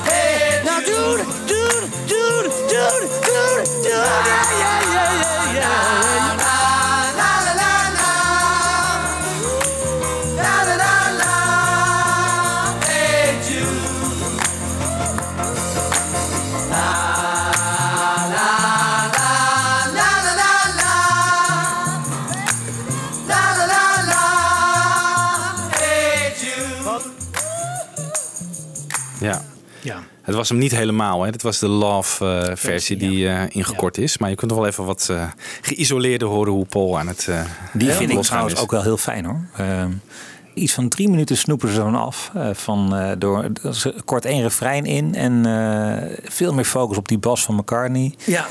En, en het la la la maakt ze wat korter. Nou, Ja. Die is echt, eh, voor Ja. de mensen die, die Hey Jude te lang vinden... is die versie van Love echt heel erg eh, te genieten. Doen ze daar ook niet eh, wat McCartney dan live doet? Hè? Dat hij even alle instrumenten Alle laat ja, dat stoppen. hoorde je en- hier ook, Ja, en dat hoor je hier ook. Hè? Dan, dan, dan gaan ze even door. Ja, dat, Klopt, is, ja. dat werkt wel natuurlijk. Dat is geweldig. Wat hij hier ook vaak in het coda doet, is zo'n ja, zo'n tekstregel. Ehm, en ik heb er zo eentje uit een eerdere Hey Jude take. Dat komt later terug in een nummer van eh, Solo Paul. Oh.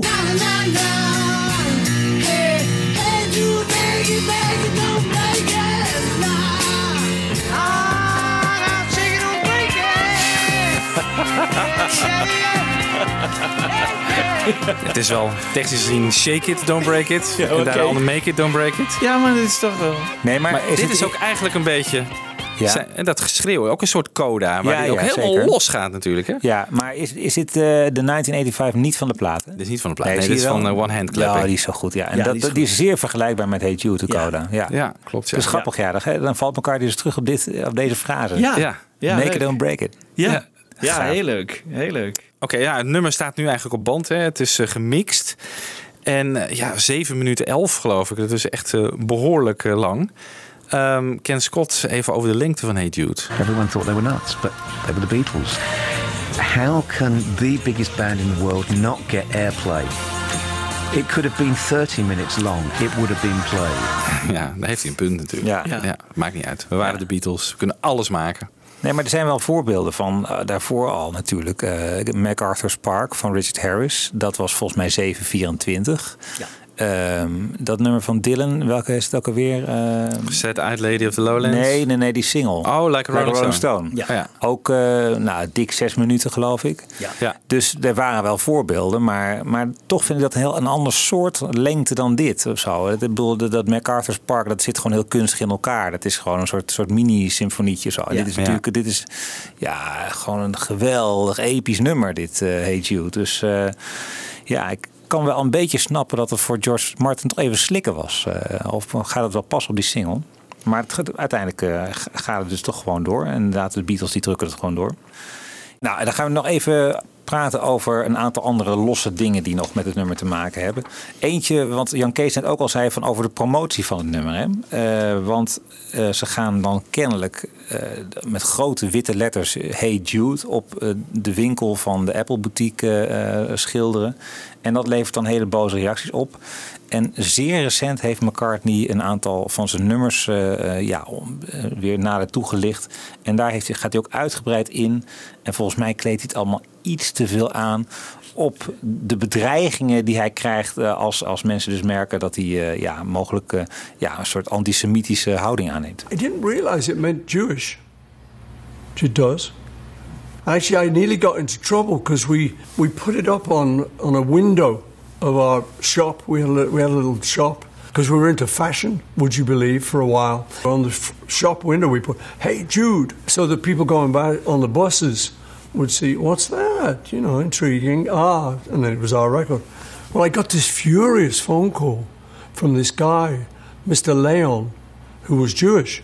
And he said, What are you doing? How dare you do this? And so on. So, hey, Jude! Because in Hitler's day, in the Nazi thing, Juden raus meant Jews out. So, and I didn't connect. Is I actually heard the name first in, a, in one of the musicals, but I liked the name. Anyway, he rings me up and he's furious. Why are you doing this? You know, making fun of the Jews. We got enough. Blah, blah, blah. I said, no, no, no, no. Wait a minute. I swear to you, it's nothing like that. He said, I'm going to send my son around to beat you up. I I said, hey, baby, let's cool it down. Nothing to do with that. I said, you'll hear when you hear the record. It's just a name in a song, and it's all cool. But of course, I, you know, I suddenly was alerted to the fact that it would have caused him a lot of problems because his family will have experienced that, you know, um, firsthand probably. Anyway, I calmed him down, and he, was cool. And his son didn't come round to beat me up. Ja, wat een verhaal ook weer. Hè? Wat een verhaal. In deze versie had ik het echt nog nooit gehoord. Nee. Nee, moeten we Nee. dit nou geloven? Ja, Nee. weet je, dat zo'n man, eh, die, die komt toch helemaal niet in contact met elkaar. Niet. En ik, eh, nee, ik denk dat hij wel maar wat, wat, wat Via zwaar- Apple natuurlijk is er misschien een telefoontje Ja, gekomen. ja. I'm gonna send my son around and beat you up. Mr. Leon. Ja. maar er stond dus ook op de eh, ramen dus Hey Jude en aan de andere kant Revolution. Ja. Dus dat is ook nog een oproep aan de Joden van Hey Jude, Revolution. dus het was ook nog eigenlijk heel erg ja, ongelukkig eigenlijk. En dan ook nog in wit, eh, Ja. witte ramen. Is dat Ja. een voorbode voor de White Album? Hadden ze toen dat idee al? Nee, het was geloof ik gewoon. Nee, want dat werd gedaan. Er wordt nog wel eens gedaan. Hè, dat eh, als een zaak gesloten is. Maar dat was vroeger meer, dan werd er gewoon wat kalk of zo. Of, of Ook omdat die winkel was gesloten Ja, die natuurlijk. winkel was gesloten en dat was dan helemaal duidelijk. En daar kon je dan heel makkelijk die letters gewoon in, eh, In uit, in eh, uitwissen. Dus, ja, ja, ja. ja. En dat was McCartney's idee. Anyway, de single komt uit en het wordt een joekel van een hit. Negen weken op nummer 1 in Amerika. Ongelooflijk. Ongelooflijk. Ja. ja. Maar twee weken, niet zo lang, in, eh, in eh, de United Kingdom. Oh. Eh, ja, Mary Hopkin die wipt hem van de eerste plek uiteindelijk. En ehm, Ja, ook een Apple act. toch? ook een Ja. Apple Act, dus Ja. het is allemaal niet zo. Ja, en ik denk, ik, ik had eigenlijk voordat we deze show begonnen toch een beetje moeite met dit nummer. Dat had jij ook wel een klein beetje, hè, geloof ik, Wiebo, van waar gaan we aan beginnen? Ja, een beetje wel. En, ik, ben enorm gaan zin? waarderen. Nou, Ja. gewoon, we hebben het, het is gewoon te veel en te vaak eh, Het is gehoord, doodgedraaid, eh, ja. doodgedraaid de afgelopen jaren. En ehm, ja, ik vind dit ook wel tekenend dat bijvoorbeeld in, als je even de top 2000 als een soort graadmeter mag nemen, daar heeft het ook wel eens op één gestaan, volgens mij heel lang geleden. Nee, nooit. Nee, nooit. Nee. Maar wel heel hoog. En nee, ook jawel, wel. Nooit top 10 gehaald volgens mij. Nee. Maar Nou. wel het hoogste Beatles nummer. Even, Ja, even, zeker. Dat- Dat zou kunnen. Maar het is toch een beetje, ja, mensen zijn er een beetje moe van of zo. Het Ja. is toch wel raar dat je kennelijk eh, Bohemian Rhapsody vaker kan horen dan, eh, dan dit. Ja, ja. Ja, Ja. Dat, dat vind ik wel merkwaardig. Ja. Maar goed, ja, de Beatles hebben, Ja, dat is ook wel- een theorie. De Beatles hebben te veel Ja. goede nummers. Dus iedereen kiest zijn eigen favoriet. Ja. Daardoor is, is dat allemaal zo versplinterd. Ja. En is er niet één nummer dat heel hoog staat. Nee, maar je zou Hey Jude verwachten. Ja. Dat is dan de, de ultieme kandidaat wel, denk ik. Ja. Eh, Maar ik vond toch wat we nu allemaal weer hebben gehoord. Ik bedoel, het is Ja. toch leuk. Ik bedoel, het zijn toch weer leuke krenten Ja. uit de pap, weet je. Die losse sporen of die McCartney die zo uit zijn dak gaat. En, Ja. en, en, en de eerdere versies. Maar en, ik- dat- Je hebt overigens wel gelijk, Michiel. Hij heeft in eh, 2000 eh, op nummer 6 gestaan in de top 2000. kijk. dat is zijn hoogste positie. Ja. krijgt alsnog alle eer. Yes. Godzijdank. Eh nee, maar ik zeg het ook een beetje omdat het is doodgedraaid. Hoe komt dat? Omdat we natuurlijk in elke tour gaat hij weer spelen. En we zijn ook, Ja. ook gewoon stom verbaasd bijna dat, dat, dat hij dat nog doet. Ja. Eh, en hij blijft het maar doen. Maar ook daar geldt, heeft hij weer een quote over. Ehm, waarom speelt hij dit nummer nou nog elke avond? Whenever I do a new tour, I think, well, I'll just switch up all the songs. But then I go, I've got to do Hey Jude because it is such fun. Um, and it's great handing that over to the audience, you know. And you know what? The greatest thing is you feel this sense of community. And in these times when it's a little dark and it's people are sort of separated by politics and stuff, it's so fantastic to see them all come together singing the end of Hey Jude. So I'm very happy about that. So I keep it in the show. Ja, McCartney die bij elke nieuwe tour weer denkt... ik moet mijn hele setlist gaan, eh, gaan opschudden. Ja, maar, Ja. Maar Hey Jude houdt hij er toch altijd wel in. Ja. nou, maar gelukkig is setlist daaromheen echt totaal verschillend altijd, toch? Ja, precies. Compleet, ja. Ja. Het is eh, iedere keer weer een enorme verrassing. En iedere keer weer dit, hè? Ja.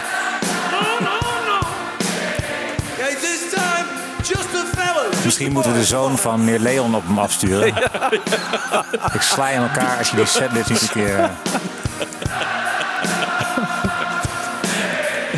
this time, just the girls. Come on, women. Ja. La la. Ja, we kennen het Ja. allemaal waarschijnlijk, hè? Ja.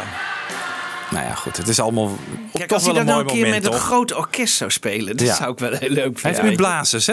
Ja, hij heeft nu Is blazers. een ja, eh, live Ja, eh, act. maar Dat- die, ga- ja, dus Ja, toch bij de wel, gratie gods. Maar ik, ik zou toch prachtig zijn, hè? 40, eh, een orkest Ja. van 40 man. Dat zou toch fantastisch zijn dat hij dat eens deed. Maar dat Ja. is nu bijna te laat. Ik wil even iets over de coda zeggen, want die is natuurlijk ja, episch lang. Hè. Hoe lang het duurt? Van niet dik drie minuten, denk ik. Alleen Nou, bijna, bijna, bijna een lied op zichzelf. Ja, vier En- denk ik wel, maar goed. Het aardigste is dat je ehm, in een aantal nummers daarna lijkt het wel alsof men dat oppikt en denkt van hey, zo kan je kennelijk ook eh, eh, ja, gewoon toch een soort grootsheid met een nummer bereiken.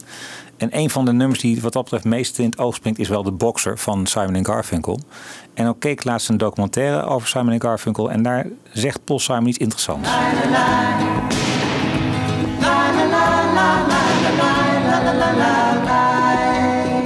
It has that wordless chorus. And I tried to make up a chorus, but I couldn't think of anything, so I just left it at, at the Lai La Lai, which is really, uh, you know, one of the best things about it because from country to country, people sing that.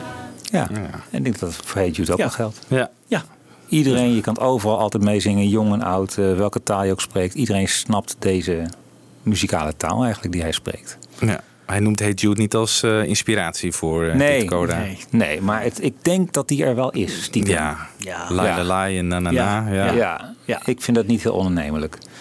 Bij een ander nummer is die inspiratie iets duidelijker. Want Mick Jagger die was erg, erg onder de indruk van met name de sound van het orkest in Hey Jude. Eh, daar zei hij over: The orchestra was not just to cover everything up, it was something extra. We may do something like that on the next album.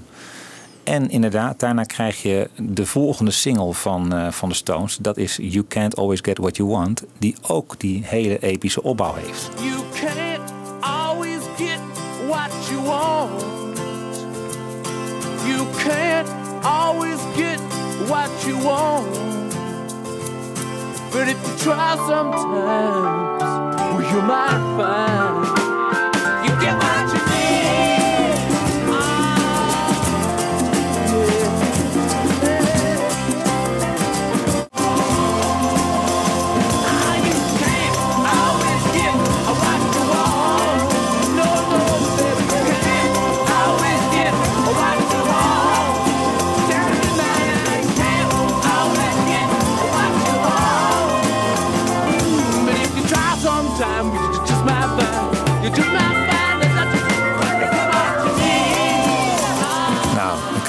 idee. Ja, het heeft wel degelijk eh Ja. de invloed in. Ik hoor het wel. De Stones weer de Beatles na eigenlijk. Ja. Ja, zoals altijd. Ja. Ik denk dat George Harrison die was hier wel beter op zijn plek geweest. Die had een beetje los kunnen gaan in dit nummer. Maar helaas, hij zat in de verkeerde band. eh. Ja. Trouwens nog wel een leuk verhaal hè, over de Stones en eh, Hey Jude. Dat, eh, dat is, is even eh, Marion Faithful daarover. Things were not going well with the Beatles at that time. And what, people didn't know if they'd actually be able to do it again. And then suddenly, it was at a party, I think, the opening of a club somewhere. And Paul arrived with the acetate of this, this song.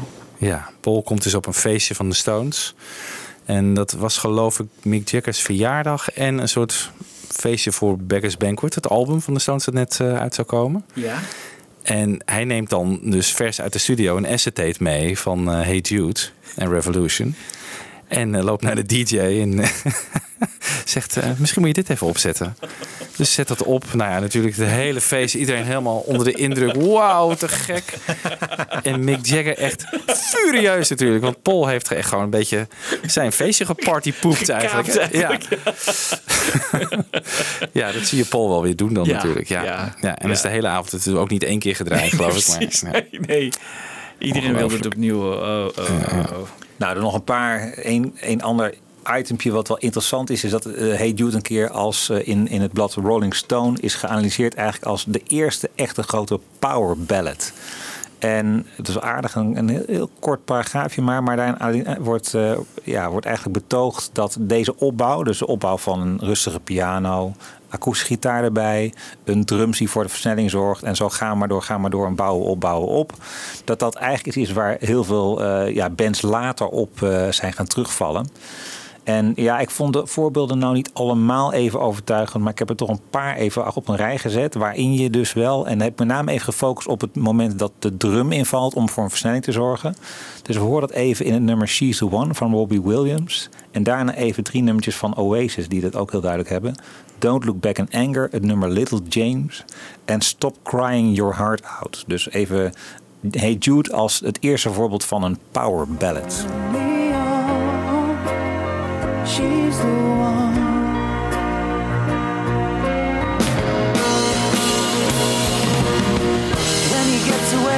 You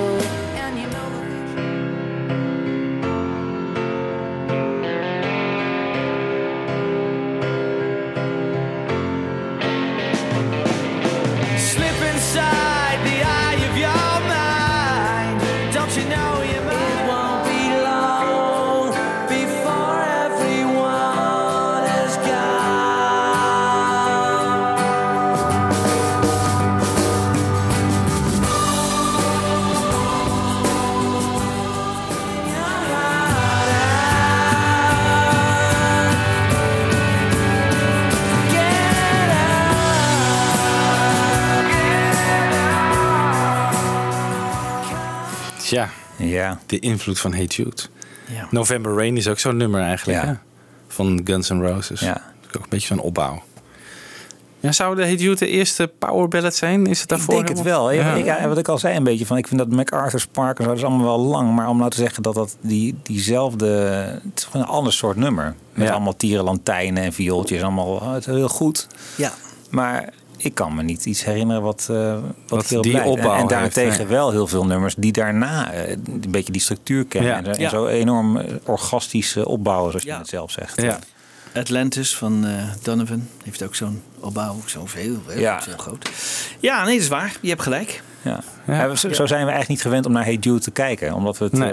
eh, toch als een van de vele, ja, vele grote, lange hits vinden. Ja, Weet ik veel. maar het is net als met Yesterday, als je die af en toe weer eens hoort, Ja. gewoon alsof je gewoon weer met, met een blank canvas in je hoofd ernaar luistert, dan is het toch wel echt fantastisch hoor. Ja. Ja. Ja. En dat vind ik ook wel mooi van Ian McDonald. Die zegt van het moment dat die middle eight komt, hè, van any, and anytime you feel the pain. Eh, Ja. dat als wat de zon doorbreekt, zegt hij. eh, Ja, dat vind ik en dan komt mooi. die bas er ook in. hè? Ja, zo, dat is ook zo'n ultiem mooi moment. Ja. Ja. Nou ja, dat was uh, Hey Jude, jongens. Ehm, ik wilde eigenlijk maar gaan besluiten met eh, toch die eh, volledige versie van Bertolf. En eh, eens kijken hoe Hey Jude had, volledig had geklonken met een bijdrage van eh, George Harrison. Ja. Tot de volgende keer. Tot de volgende keer. Hey Jude, don't make it bad. Take a sad song and make it better. Remember to let her into your heart. Then you can start to make it better. Hey Jude, be